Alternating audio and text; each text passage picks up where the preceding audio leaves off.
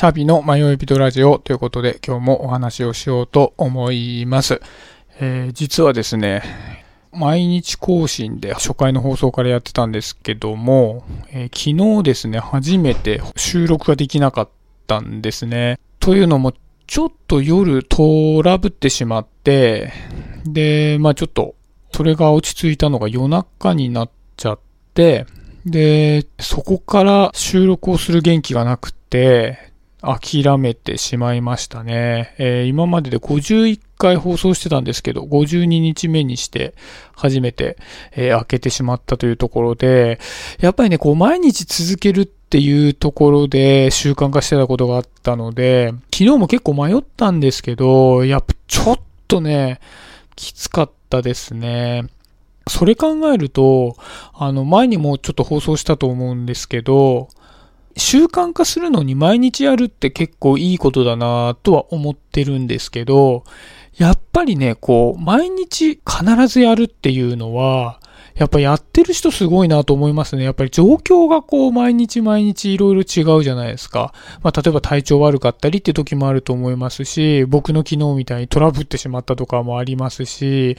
だからね、本当にずっと継続してる方っているじゃないですか、いろんなこと。そういう方本当にすごいなと思いましたね。さて、今日はですね、ちょっと別の話をしようかなと思ってるんですけど、昨日ね、娘とプールに遊びに行ったんですけども、プールはね、あの、夏の間よく行ってたんですね。やっぱり暑いから、公園に遊びに行ったりね、あの、外でこう、アクティビティをするっていうのは、やっぱり結構しんどいものがあるので、やっぱその点やっぱりプールはね、あの、ひんやりしてて冷たくて気持ちいいんで、まあやっぱり夏遊びに行くにはプール一番いいなっていうふうに思ってるんですけど、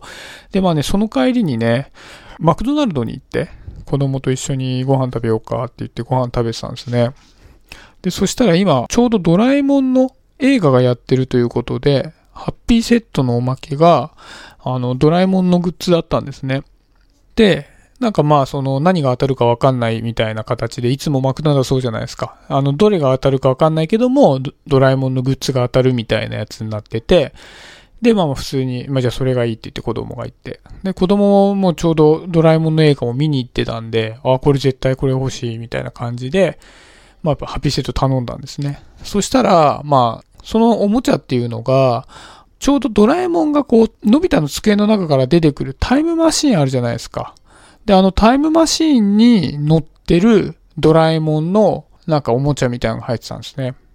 あ、面白いなと思って。で、僕も懐かしいですし、子供にとっても馴染み深いタイムマシーンなんで、ちょっと面白いなと思って、そのタイムマシーンをテーブルの上に置いて、子供に、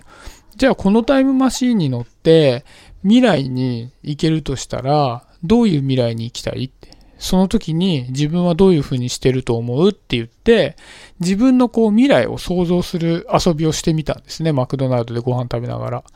で、そしたら、うちの子供が、なんかいくつもいろいろ言うんですよね。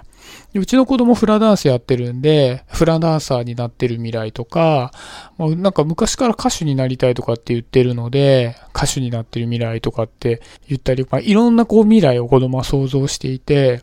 で、まあ、いろいろ言うから、じゃあその色の色の中で一つ選ぶんだったら何がいいって言って、なんかいくつももう言ってたんですね。で、その中から子供が選んだのが、あの、うちの子供ゲゲゲの鬼太郎が好きなんですけど、ゲゲゲの鬼太郎の YouTuber になるっていう未来を選んだんです。なあ、なんかめちゃくちゃ現代的で面白いなと思って。で、僕のなんか小学校とかの時って、そういうね、あの未来っていうのはまだ想像でき、まあ YouTube がまだなかったですから、なので、やっぱりみんな結構同じようなこと言って、サッカー選手になりたいとか、野球選手になりたいとか、なんかそういうことを言ってた人が多かったなと思うんですけど、まあ子供はね、やっぱりこう、当時の僕に比べればコンテンツ慣れしてるんで、自分の好きなゲゲゲの鬼太郎を発信する YouTuber になりたいみたいなことを言ってました。もし本当にやりたいんだったらね、あのー、すごいうちの子供はゲゲゲの鬼太郎を夏休み見まくってて詳しいので、なんかね、妖怪の知識の一つや二つ YouTube で披露してみてはどうかなとは思うんですけど、なんか一方でうちの子供にまあその会話の中で、じゃあパパは将来何になりたいって言われたんですね。で、その時に、なんかね、ちょっと言いよどんじゃったんですよね。なんかどうしてもやっぱり大人になってしまうと、口に出して自分が将来こうなりたいっていうのを子供の前で言うって結構恥ずかしいなと思っちゃったんです。なんか自分の中で将来こうなりたいっていうのはあるんですけど、それを子供の前で言うのが恥ずかしいなと思ってしまって、ついついね、なんかふざけてサッカー選手だとか、なんかそんなようなことを言ってしまって、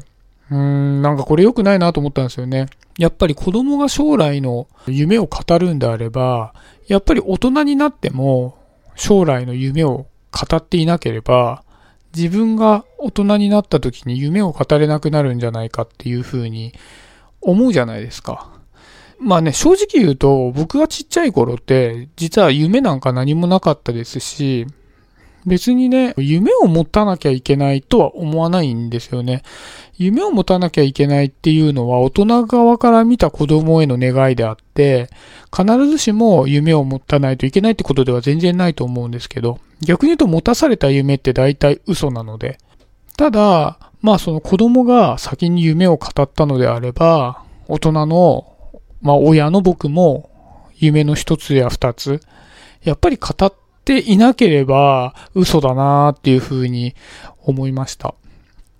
まあね、もし、まあなんかこういうのって、そのドラえもんのこう、タイムマシーンじゃないですけど、なんかそういうきっかけがないと、なかなか子供とそういう話ができないので、まあ、もしね、聞いてる方で子供がいるお父さんお母さんの方がいたら、ハッピーセットが目の前にあるかどうかはわかりませんけども、一度ね、そういう話をしてみるのもいいかなと思いますし、まあ、子供がいなかったとしても、何かこうアウトプット、まあ誰かに言うんでも構わないですし、ノートに書くんでも構わないですし、将来の自分がどうなりたいかみたいなことを一度考えてみるのも楽しいんじゃないかなと思いました。はい、そんなところで今日は終わりにしようかなと思います。ありがとうございました。シャビでした。バイバイ。